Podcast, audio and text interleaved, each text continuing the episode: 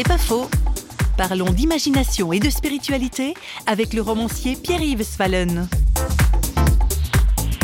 Je crois que l'imagination, c'est aussi un don de Dieu. C'est quelque chose qui nous permet de sortir du, réel, je dirais, pour entrer dans la dimension spirituelle des choses. Et si on arrive à imaginer des paysages, des ambiances, des choses euh, difficiles, enfin qui nous sont totalement étrangères, eh bien, on arrivera aussi mieux à prendre conscience de certaines réalités spirituelles qui nous sont aussi totalement étrangères. Donc c'est vrai que l'imagination, c'est un gros travail et c'est un travail de visualisation. Mon premier métier, c'est photographe. Je travaille beaucoup avec les images. Donc c'est vrai que je vois dans ma tête, je vois des paysages, je vois des ambiances, je vois, j'entends les bruits, je sens les odeurs. Et puis après, je fais que simplement les décrire, quoi. C'est tout.